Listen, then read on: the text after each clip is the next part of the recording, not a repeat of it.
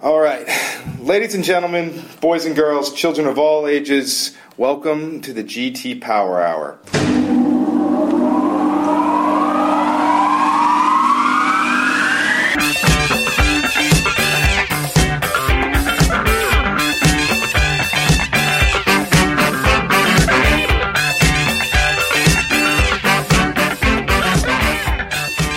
Welcome back to our seventh episode.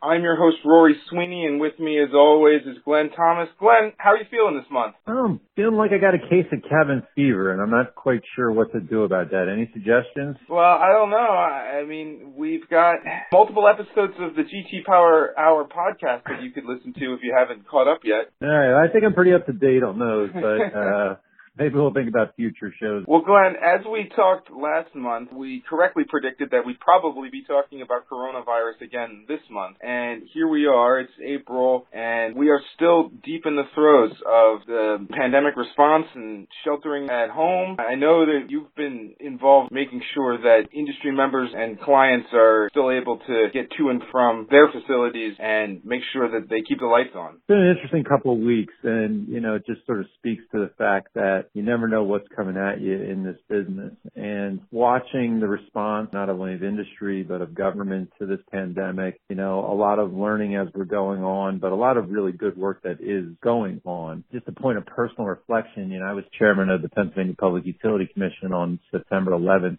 2001. And we were obviously caught surprised on that day on a lot of different fronts and had to work very closely with our utility partners, generation partners, PJM and other folks to address what was going on at the time in relation to the events of September 11th. And there's a lot of similarities to what's going on now to what happened then, but in many respects, this is a lot different and certainly harder, I think, in my mind. September 11th was a singular definitive event that we had to respond to. This is an evolving event. It's a creeping event and we get to learn from others who have gone through it maybe faster than others, but it presents unique challenges to everyone, but in particular the utility sector. At least with September 11th, there was a little bit of ability to see how we could come out at the other end, if you will. Suggestions that we could put in place to make things a little bit better, what have you. This was a little trickier for sure, but we're getting through it. We're doing all right and glad our, our listeners are joining us for another podcast because I think we have a terrific guest and a terrific conversation coming our way. Well, that is a great segue, Glenn. I know you brought another special guest with you today. Do you care to introduce him? Sure, I'd be honored to actually. Uh, joining us today is Phil Moeller, former commissioner on the Federal Energy Regulatory Commission, somebody who's very much known to energy industry folks throughout the country and throughout the world. Phil currently serves as Executive Vice President of Business Operations and Regulatory Affairs at the Edison Electric Institute, which is the association that represents all of our country's investor-owned utilities. Phil, welcome to the podcast. Thanks for joining us. Uh, it's great to be on with you. I appreciate the invitation, and uh, it should be noted that we are appropriately socially distanced away by several hundred miles. absolutely, absolutely. I got two questions for you before we uh, start off here. First of all, I never realized this, but when you Google the name Phil Moeller, you realize you're not the most famous Phil Moeller in the world. I thought you were, but there's several other Phil Moellers that are quite accomplished in this world. Were you aware of that? I know of one that was a famous playwright in the 20s. There you go. Other than that, you have to inform me more. Yeah, apparently there's an author on the PBS News Hour. You identified the playwright. You came up about as the fifth hit on Wow. Google search. So, Wow. uh, sorry to burst your bubble on that one. It looks like I'll have to make my name more famous for hopefully good reasons. And I also note on your bio that you're the second longest serving FERC commissioner of all time. That's pretty amazing. It is because it kind of flew by in one sense. It was a time where there were different issues that were arising and you've probably heard me say it before, the transformation of the industry while I was on the commission was stunning, especially in terms of what happened with gas. From voting on these highly controversial LNG import facilities to just a few years later voting on LNG export facilities and of course the implications of natural gas prices on the electric system. It was quite a time and I was honored to serve and I served with a lot of great people. Had a terrific staff and it was a great time, but it really did go by quite quickly. You did some terrific work there, that's for sure. And I think if they were creating a regulator's Hall of Fame. You'd be in the inaugural class for the work you did down there during that time. Well, thank you. As, uh, yeah, the transformation of the natural gas landscape during that time and what it meant both the natural gas industry as well as the electric industry. A lot of the economic upside and benefits we've seen before this recent COVID crisis, I think, are directly attributable to the work you and your colleagues did at FERC at that time. Well, you're a great partner to work with, and you were always a great person to get perspectives on. We had a great dialogue going, and I'm sure that's continued to this day. Well, Rory, now that we've established that both Phil and I are awesome, why don't we kick it over to you to get into the red meat of this podcast? I was going to say, Phil, don't feel too bad. When you Google my name, and I thought I had a pretty unique name, there's a professional golfer, and there's also a professional skateboarder. So I'm way further down the list than you are, and I have a, I feel a, a much less common name. So I really haven't done anything yet. I'm working. I hope this podcast will help move me up the ranks of publicity a little bit. No doubt. no doubt. Well, I wanted to say, first of all, that our guest from last month's episode, Jason Stanek, mentioned his time on the commission and how influential you were. You brought this up for me already, so I'll just jump right into it. Was there a feeling of whiplash with all of the back and forth on natural gas? Not really whiplash because it did take several years to play out. But what I thought was most instructive was that I was honored to serve on the National Petroleum Council study on North American gas resources and oil. And that gave me an opportunity to hear from the producers on what was happening with the shale revolution in real time. And because FERC doesn't regulate the production of gas, it was a great opportunity for me to hear what was happening in, again, in real time and in ways that the larger population, even kind of the energy professionals weren't that aware of. And so that was a great opportunity. And I remember going to give speeches, say in Seattle, my home state of Washington, telling people about what was happening in Pennsylvania with fracking and they were amazed. Now it's common knowledge, but to have that opportunity to be on that study committee of the National Petroleum Council was a terrific opportunity and one that I would hope other commissioners can have those opportunities in the future because of the unique nature of those discussions. I was a reporter in northern Pennsylvania at that time, and it was very interesting for me as well because I was hearing these rumblings about natural gas development in northern Pennsylvania, 60 or 100 miles away from us out in the country, and I would bring it to my editors and say, I think it's a really interesting story, and they just said, nah, it was very hard to get those stories printed. Flash forward a couple of years, and all I had to do was say Marcellus Shale, and I was on the front page. It changed very quickly in those days. Jumping back to what's currently going on, I know that there's a lot of work within the Institute uh, and your members on the current COVID-19 pandemic and what everyone's doing to respond to that. Can you give us sort of a rundown of where you guys are at, what's going on, and what you're doing in response? Absolutely. Our industry jumped on this because we really had to. It was first done through the Electric Subsector Coordinating Council, ESCC. For those who aren't aware, this is a private public partnership that involves CEOs of our member companies along with folks who represent public power, the co-ops, the generators, along with high-ranking officials from the federal government, DOE, DHS, sometimes other agencies involved. This has been an ongoing group effort that has typically met about three times a year in person with a lot of focus on storm response, and cybersecurity threats. But this kicked into action immediately. The situation was such that we would have to do a lot of important planning to make sure that the system remains reliable. It started with calls that are still ongoing of the ESCC twice a week. Out of the ESCC, presently there are five Tiger teams of specialists from throughout industry with government representation to focus on various aspects of making sure that the system continues to run effectively and reliably. One of those is on supply chain issues. Not only the personal protective equipment that's necessary for people to do their job, but also potentially equipment that's necessary for the operation of the system, especially given that some of this comes from overseas. A second area is continuity of operations of control rooms. Those are obviously necessary to run the system, and those crews have to be in a state where they're healthy and safe and not contaminated. Another is continuity of operation of generation facilities. A little bit different, but still necessary for the system to run. A fourth area is those areas that are quarantined, how to deal with that. Think of perhaps a city that's off limits and yet still our member company employees have to be able to access those areas to keep the operation of the system going in order to maintain health and safety. A fifth area is on mutual assistance, particularly with storm season coming. If you are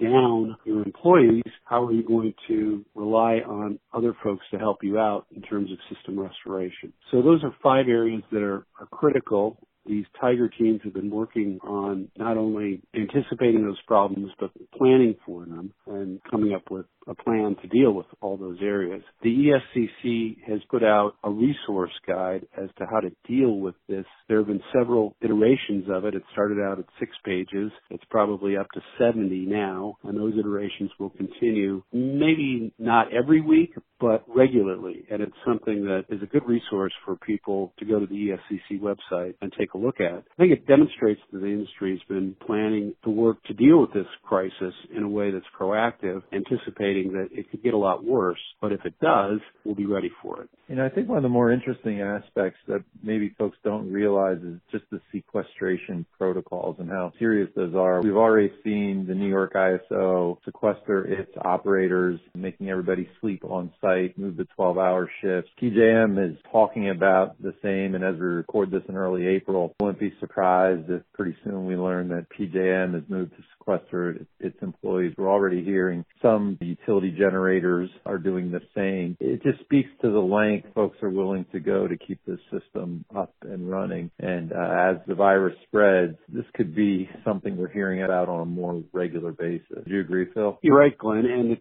key then is to make sure that we have, frankly, access to the tests so that when you have a crew that is running a control center, obviously you have to test them ahead of time to make sure every one of them does not have the virus. And then the next crew that comes in, whether it's a couple weeks later, similarly has to be tested ahead of time so that you don't contaminate a control room. And there have been challenges getting those tests but we're working on making sure that our government partners at all levels realize how critical these employees are for maintaining a reliable and safe grid. And is the question of test a state by state challenge? Is it a federal challenge? Because we're hearing that more and more, just the challenge of getting to test. How does that play out in real time? I think it's both. There's an element of the federal government involved, but a lot of times it plays out at both the state and also the local levels. And we've been trying to raise the profile to get people to understand just what we've been talking about here. You need healthy people in control rooms to make sure that the system is operational. We're not going to be in front of the healthcare industry in terms of their testing or first responders, but we want to be right next in line so that again, the system is maintained with arguably extremely critical employees. Other than testing, what are the other challenges you're facing or concerned about? We have the need for the personal protection equipment in case our employees have to deal with members of the public who could be infected. And that is something that whether it's masks or other types of clothing is something our folks need because they're on the front lines. So a lot of what we do can be done, particularly at the management level from home, but our frontline utility workers are going to have to interact with the public and protecting them is paramount. Absolutely. You need to keep them healthy and working for sure. As complicated as just the high level discussion we're having right now sounds, I'm sure that the actual implementation details are even more complicated. The idea of a whole entire workforce, and I'm assuming the dispatchers, maybe you've got like a dozen or so that you're talking about in every uh, control center, upending their entire lives and saying, okay, now you basically got to separate from your family and stay in this facility. That has to be a significant lift that you have to provide a lot of support on. That's correct. You've analyzed it quite appropriately. One of the things we did immediately when we realized this crisis was coming, each of our member companies designated a single point of contact. We call that the SPOC committee so that they can coordinate best practices, what they're dealing with. They talk at least a couple of times a week and we have some member companies who are kind of on the leading edge of this.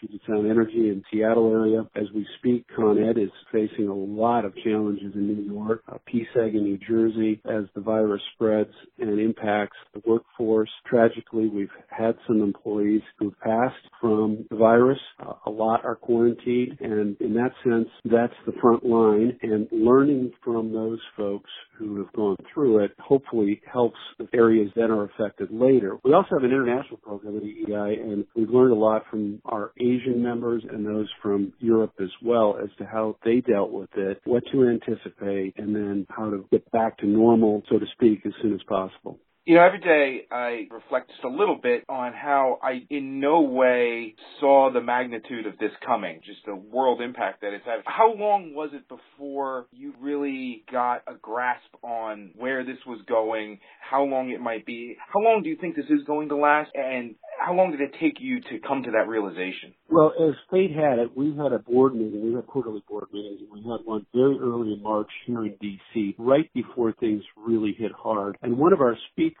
came in uh, from Georgetown University, Dr. Rebecca Katz. Turns out that one of our CEOs is on the board of regents for Georgetown, and she'd heard Dr. Katz speak. And on short notice, we were able to hear from her, and she's one of the world's leading experts on this. And she gave a very sobering account on how things were looking. They were changing every 24 hours. It was getting worse. And that was uh, particularly helpful at a very critical time because that coming from an expert like her, who we still hear from on a weekly basis, it was a very sobering time. And I think it emphasized to our entire industry, but certainly at the CEO level to begin with, that this was very serious. We should plan for it to get very bad and we have a little bit of time, but get planning for it now. And that's really what kicked off the effort of getting the SPOC committee together, getting the twice a week ESCC calls going. So that turned out to be a very timely talk from a world expert at right about the right time we need to hear it. What is the estimate for how bad it gets that you guys are working with right now? We're planning a worst case scenario, again, worst case, not a prediction, of this going on for nine months with the assumption that half of the workforce is unable to work. With that, our folks have focused on what's really essential, what doesn't have to be done, what can be put off, but what's really essential and who has to do it. And that's a difficult effort, but it's one that's ongoing and one that I've always felt you plan for the worst and it won't happen. But at least if you plan for it, you're ready for it. That is a lot of what the SPOC group is working on. One of the things that's going on that's probably not well publicized is our member companies really working to bolster and support the communities they serve. And some of this goes under the radar, but not only monetary donations, but a real focus on critical infrastructure, whether it's the facilities like hospitals that need need obviously reliable service, but also the kind of facilities that might be involved in disinfecting areas, a range of newly critical, especially given the times, areas and facilities and people that I think we're quite proud of the fact that our, our companies have, delivered and are working to make sure that they're serving their customers in this critical time in the best way possible. We've also agreed to not have any mandatory shutoffs during this period. That was an announcement we made a few weeks ago, well received by the regulatory community and others, and showing a commitment that without electricity, life gets very difficult. So we've worked on making sure that as best as possible, again, the system is maintained and people don't have to worry about being shut off if they're in a situation where they're economically challenged. Yeah, and that's an excellent point. And you also made reference there to the regulators and their role in this as well. And obviously, a lot's being asked of the utility companies right now. A lot needs be done by the utility companies right now. But state regulators and federal regulators also play a pretty significant role during times like this, uh, coordinating those communications with the utilities, making sure that they have that information that they need, being advocates within the government structure for the utilities. As you pointed out, Phil, obviously healthcare workers and first responders have their needs, but utilities and utility workers and generation companies need to be part of that next level conversation. And a lot of times it's incumbent on the state utility regulators to be those champions inside government to make sure that those services are continuing. So a lot of great role work being done by the regulators out here as well. Yeah, I agree. We've had a couple of calls with the neighbor community. First of all, to inform them a lot about what we talked about earlier. What is the government industry response to this? That was really headed up by Scott Aaronson, who heads that team within EEI. And we had a good 300 folks on that call. Then we followed up with a group of of Wall Street analysts to discuss the financial impacts going forward for state regulators. And we had over 600 people on that call. Wow. That went for almost two hours just to talk through the implications of what this means, what regulators should be anticipating, how they can approach this set of issues so that the member companies remain healthy in what is obviously an extraordinary time. It's a great segue because I wanted to get into that. Now, obviously, the priority is just system reliability right now, but there's obviously going to be be an economic impact on utilities as well as all businesses throughout this whole crisis. And you read stories about power demand being well down, gas prices are low, oil prices are low. There's going to be some real economic impacts as the utility collections don't come in because demand has really been shattered. Any thoughts on how that economic picture evolves for utilities as we move forward here? Yeah, that's a great question. We have a team on the finance group that is analyzing that. There's a bit of a lag, so as we speak, we're not quite sure what all the implications are, and obviously they're going to play out differently depending on how hard an area is hit. But generally speaking, our industrial and commercial load is way down. Residential is up. We've seen numbers in some areas that overall demand is down in the area of 12%, but that's not a national figure. That's again localized. So we have to clear that out. We also have a group looking at it from the context of because the demand shape is different, will it produce certain stresses on the distribution grid that haven't been there in the past? Again, a bit early, but our folks are looking at it to make sure that again the system remains reliable. Interesting point. The load shapes are changing. Exactly. the load centers are changing. That's a pretty fascinating point that I really hadn't thought of. I mean, I'm always in a geeky way interested in demand shape anyway. And obviously rates have a big part of that in terms of how you try to create incentives to either peak shave or shift load. But obviously a lot of people are working from home and I think people are recognizing even more the value of electricity, which I think is a great value, but obviously it's essential for life, health and safety. And we'll undoubtedly have lots of lessons that we can learn out of this once we can look back. But in the meantime, it's too early to do that now because we're in the middle of it. Yeah, I'll note that I have seen several of the grid operators have announced the changes that they've seen. They've all obviously noted some reduction in load, but also I thought it was funny. I think it was MISO and PJM that have noted that the peaks, their morning peaks have shifted a little bit later now because everyone is sleeping in a little bit more than they used to. So there's at least some benefit to it. Yeah, that's right. Obviously, Phil, COVID-19, the pandemic is top of mind, but there it is certainly not the only issue going on in the energy space. What else are you at the Institute working on? There's a lot of just very large moving targets and fundamental issues going on. Absolutely. That's what's been kind of challenging about this is that dealing with COVID-19 has kind of been a second full-time job for everybody, but the rest of the work continues. And there's, as you know, a lot going on. We're going through a really exciting transition to a cleaner and greener grid that is profound, and we don't want people to lose sight of the fact that it's happening and it's a good thing and it's happening really pretty quickly. We still have our goals of reducing our carbon emissions compared to 2005 levels is 50% lower by 2030 and 80% by 2050. But there's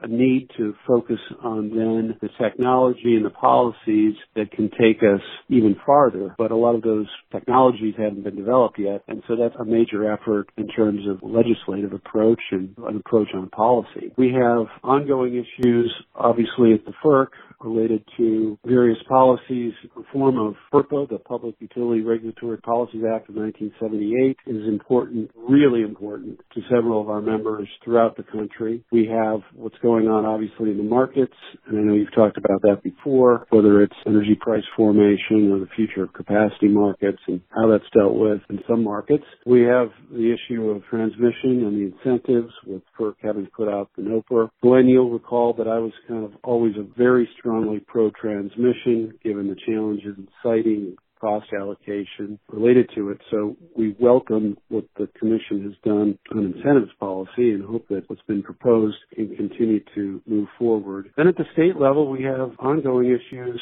of the need to invest in the distribution grid as we deal with more distributed resources, getting the right price signals that goes to rate reform. I would argue that the fixed cost component of the bill should better reflect essentially the 50% that it should reflect in terms of system costs versus commodity supply. So that's a whole set of ongoing issues and I could ramble on for a long time on a variety of other things that we're dealing with. But uh, essentially, again, focusing on the transition to a cleaner energy grid, focusing on getting customers new products and solutions and making sure that we have the right investment climate to continue to invest in the infrastructure both both the transmission level and the distribution level. Hey, Rory, I think we may need to change the title of our podcast to the GT Power Week because Phil just threw out enough topics that we could talk for probably that long. That was a terrific list. Not sure exactly where to start. Why don't we combine two of the things you threw out there? The cleaning and the greening of the grid and the future of capacity markets. I am kind of intrigued by your big picture thoughts on how do we merge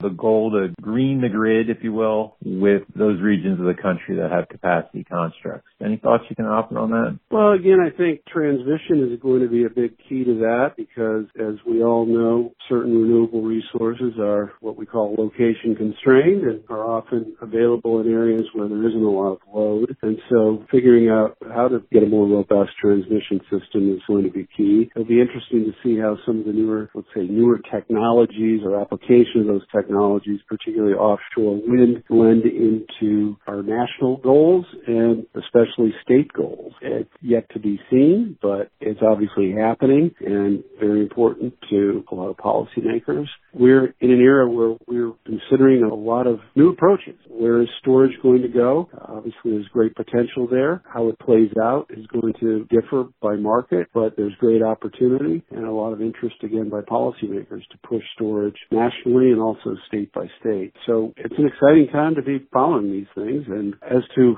predicting where capacity markets go, I'll defer to you on that, Glenn, but it's certainly going to keep us busy for a while.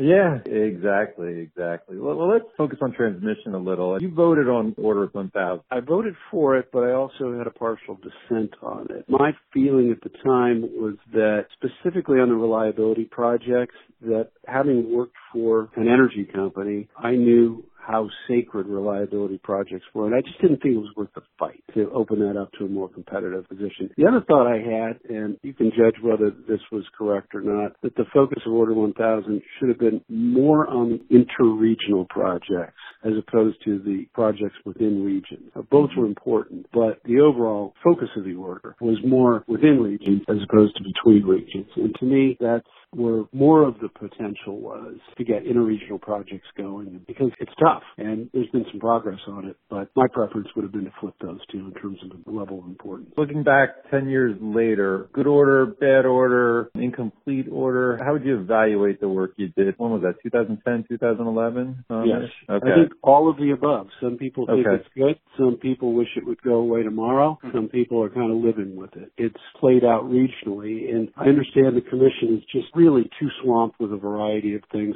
especially now, to revisit Order 1000. But I think there's some potential to look at best practices in certain regions and maybe have those migrate to others so that ultimately we get the transmission built. That's the goal. And it's difficult. There's been a lot of time and effort put into it, but it hasn't really resulted in a robust build out that I think was envisioned by its strong supporters. And just to clarify for our listeners, Order 1000 was a landmark order that ushered in the era of competitive transmission planning. Had it not really, and, and forgive my lack of long-term experience here, but had there been much competitive planning prior to that, or this was really the birthplace of competitive planning in the regional grids? Well, it certainly added an element of more robust planning and a more open process. What I think a lot of people miss is that when transmission is built, there are elements of competition already baked into it, whether it's between vendors to design it, engineer it, build it. There are competitive pressures that are inherent in any project.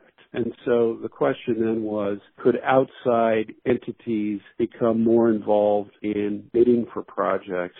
And the record is kind of mixed on that. There have been some in some areas and there haven't been a lot in others. But again, I would push back on the notion that there's a lack of competition generally because as I noted, there are elements within any project that have plenty of competitive forces placed on them. We're just in the middle now of PJM building their first project that was approved, through the Order 1000 process. Do you feel that it has taken too long to get here, or is this about how long it was probably going to need to take? I think it's taken too long, but we are where we are, and hopefully, again, we can learn some lessons from regions to actually move these projects forward. I think there are a number of reasons that Order 1000 implementation has taken so long. There were, I think, a number of areas that perhaps could have been anticipated, but were challenging. I think it's fair to say that the RTOs were never designed to really pick winners on transmission projects, and I think they struggled with that new role. For instance,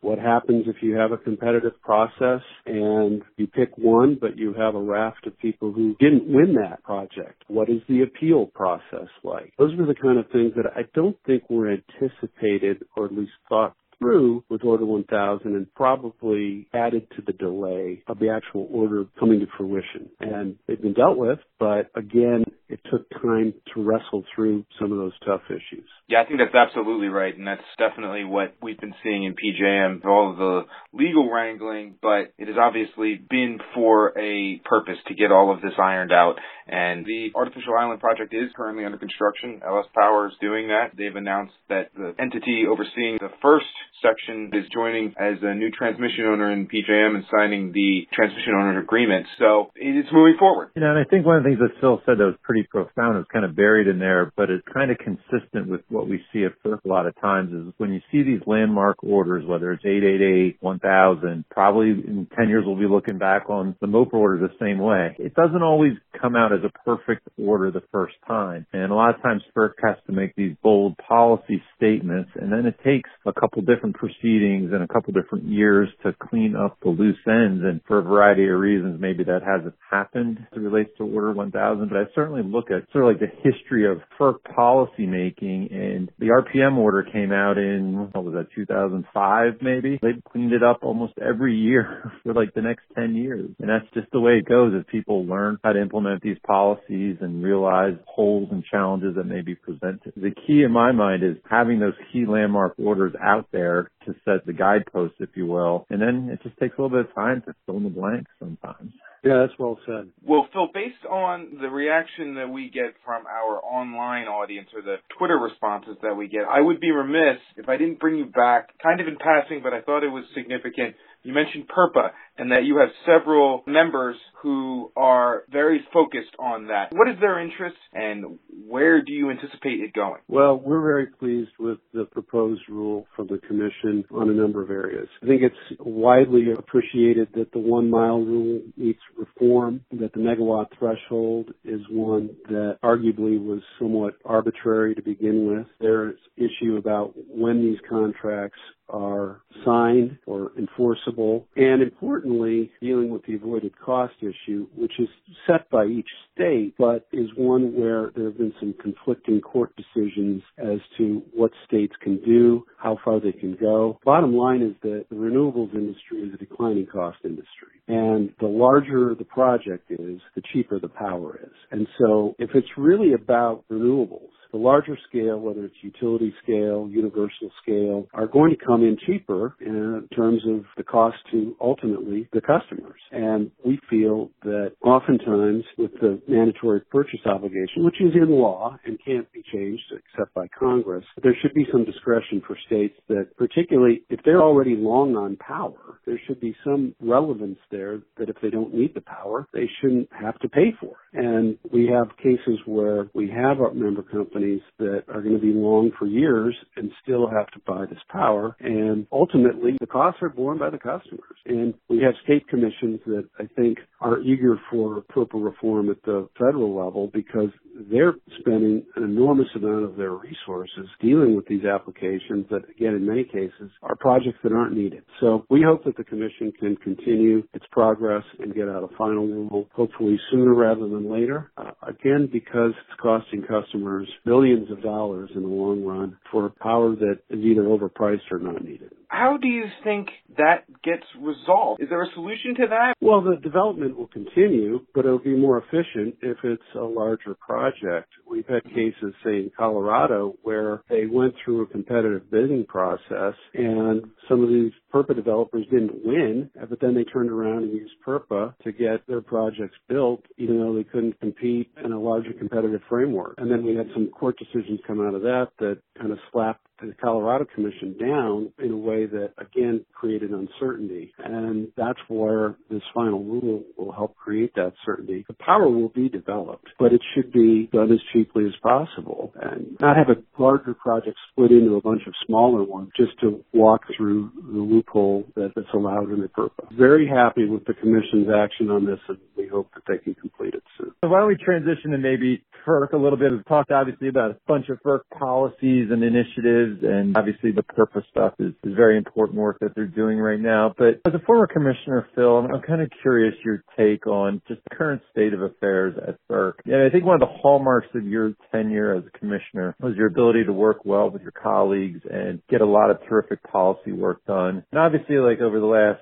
I don't know, five years or so, there's been a lot of turnover at FERC. We've seen a lot of commissioners come in and out the door. Uh, obviously, we had the tragic passing of Chairman McIntyre. And it seems like a lot of the stability that we had at FERC, I mean, obviously you served with Commissioner LaFleur, who I believe served for about nine years. You served for about nine years. The stability that was in the agency during your tenure seems to be in a different spot right now. I've always been amazed my 20 some odd years following regulatory issues. Commissioners matter and the complexion of the commission matters. And I've always been amazed the difference one commissioner can make, even if it's one commissioner on a five member commission. I'm just curious your take as you look at a building that I'm sure you have a tremendous amount of fondness for. You spent a lot of great years there. You did a lot of great work there. How do you look at FERC these days and the dynamics over there? And how do you just assess their ability to move forward and deal with some of these challenges we're going to see coming down the pike here? Well, they have had a challenging number of years, and you went through why it was that way. Obviously, losing the quorum was a real challenge for them.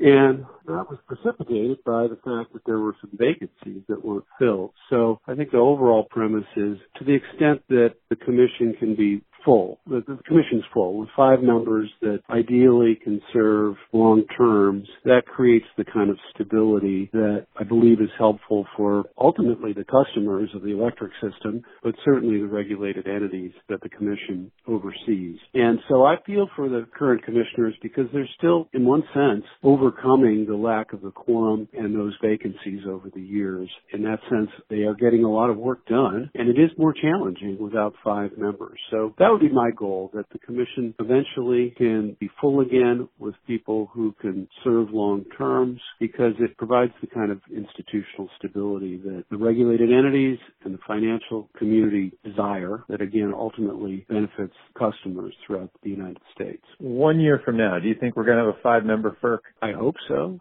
I, I, you know, I don't think if we if we talked about it in January before the COVID nineteen hit, it would probably be a different discussion. But yeah, I think so. Maybe a little bit different. The commission, as most of us are, are working remotely. I've been in contact with folks there appropriately, and I believe that they're striving hard to keep the work going. And we appreciate what FERC and NERC have done in terms of the flexibility related to COVID nineteen, so that we can focus on a reliable system. Yeah. So they're to be commended for their flexibility on that set of issues that are important. I agree. I just not maybe not as optimistic that we're going to see a five person commission soon. It just seems like the nomination process has gotten stuck. There's been an opening. Uh, how long has Commissioner LaFleur been going? Has she been going a year yet? I don't think quite a no, year. Not quite a year. Yeah, she left Yeah. in the summer, right? Yeah. So, you know, we still have yet to see a nomination for her spot. For whatever reason, I'm sure there's good political explanation somewhere that we haven't seen the spots get filled. And even if they do get nominated, have to go through the process there. So we'll see. I'll be optimistic too that a year from now, or hopefully sooner, we'll have that five person commission because I absolutely agree. It's, you know, really essential to have five commissioners there to have that agency operating at full force. And as you mentioned, there's a lot of big issues on their plate and they're still in, in some respects working through a tremendous backlog that was built up because of the lack of a quorum. So let's stay optimistic on that part. Yeah, I agree. And I think that the challenge for the commission always, from my view anyway, is that that the press of daily business is a bit of a grind. It, it's fascinating. Every single day was intellectually interesting to me when I served. It's a little more difficult for the commission to kind of stop and look ahead and say, okay, what are the issues coming down the pike that can create problems? And the one that I probably was most known for was the gas electric coordination issue and the need to better align those two industries given their increasing convergence and importance to each other. And those are the kind of things that if you have a full commission and they're not scrambling as much to do the press of business, you get a little more of an opportunity to anticipate things that can be solved in a more methodical way than before they become a crisis. Yeah, that's a really excellent point. I mean, there's so much you have to do just with your traditional blocking and tackling associated with regulating that taking time to look forward and do some terrific work like you did on gas electric coordination, it just gets harder and harder to do that stuff when there's fewer and fewer folks to do the day-to-day regulating. So that's a really good point. Well, I'm sure you saw it when you were chair of the Pennsylvania Commission as well. Just so much going on. Obviously, you had more industries to regulate as well, but I agree. Yeah, yeah, absolutely.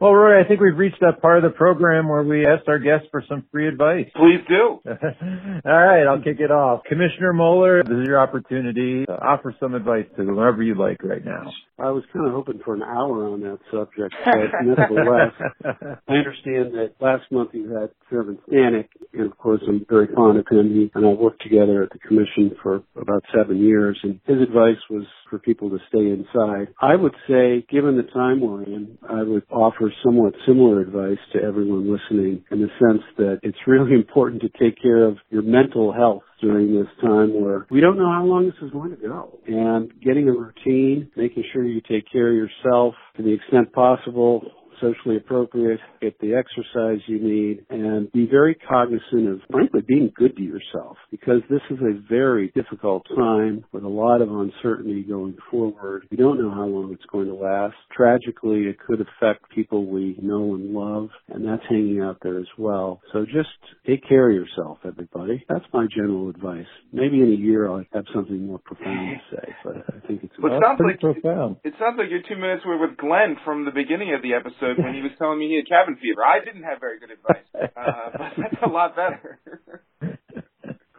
yeah. So, so how are you taking care of yourself these days, Phil? How are you staying staying through this whole thing? Well, I think I'm eating a little bit better. I'm focusing on eating a lot more salmon. We can get into the fact that I did work six summers in a Alaska salmon cannery when I was in college and afterwards. So trying to eat better, get a little more exercise, and try and get into a little bit more of a routine so that I can take breaks. We're working extraordinarily hard. The teams at the EEI, again, as I said earlier, are this is kind of a second full-time job dealing with COVID-19, but a lot of other work is going on. So it's kind of been a crazy, hectic month, and I think we're starting to get into a little bit more of a rhythm, but we're not quite there yet, given the press of this issue and the need to plan ahead of time for those worst-case scenarios. So I just, again, I want people to take care of themselves and just be more cognizant of that, which I'm trying to be. We obviously whiffed on topics to discuss. Six years in an Alaskan salmon cannery we could have done a whole hour on that. Oh, I've I have had a whole hour on that, Rory. They're fascinating stories, believe me. Oh. Um,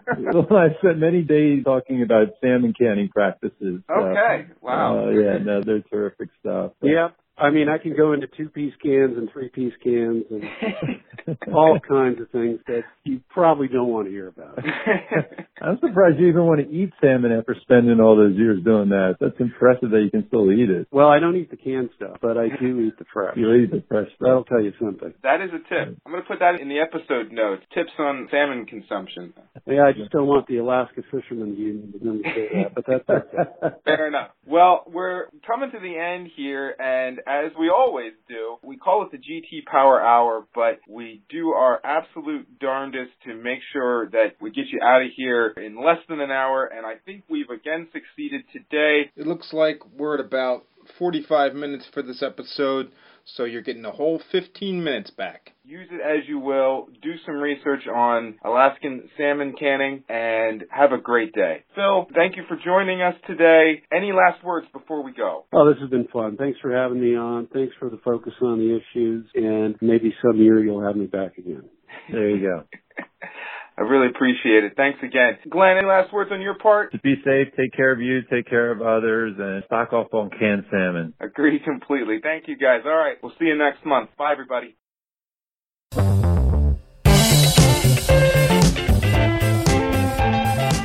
Thanks again for joining us for another episode of the GT Power Hour. The views expressed on the show represent those of the hosts and not necessarily any GT Power Group client. For more information, please visit www.gtpowergroup.com. That's GT, P O W E R G R O U P.com. Or send us an email at powerhour at gtpowergroup.com. That's P O W E R H O U R at gtpowergroup.com. Thanks again. We'll see you next time.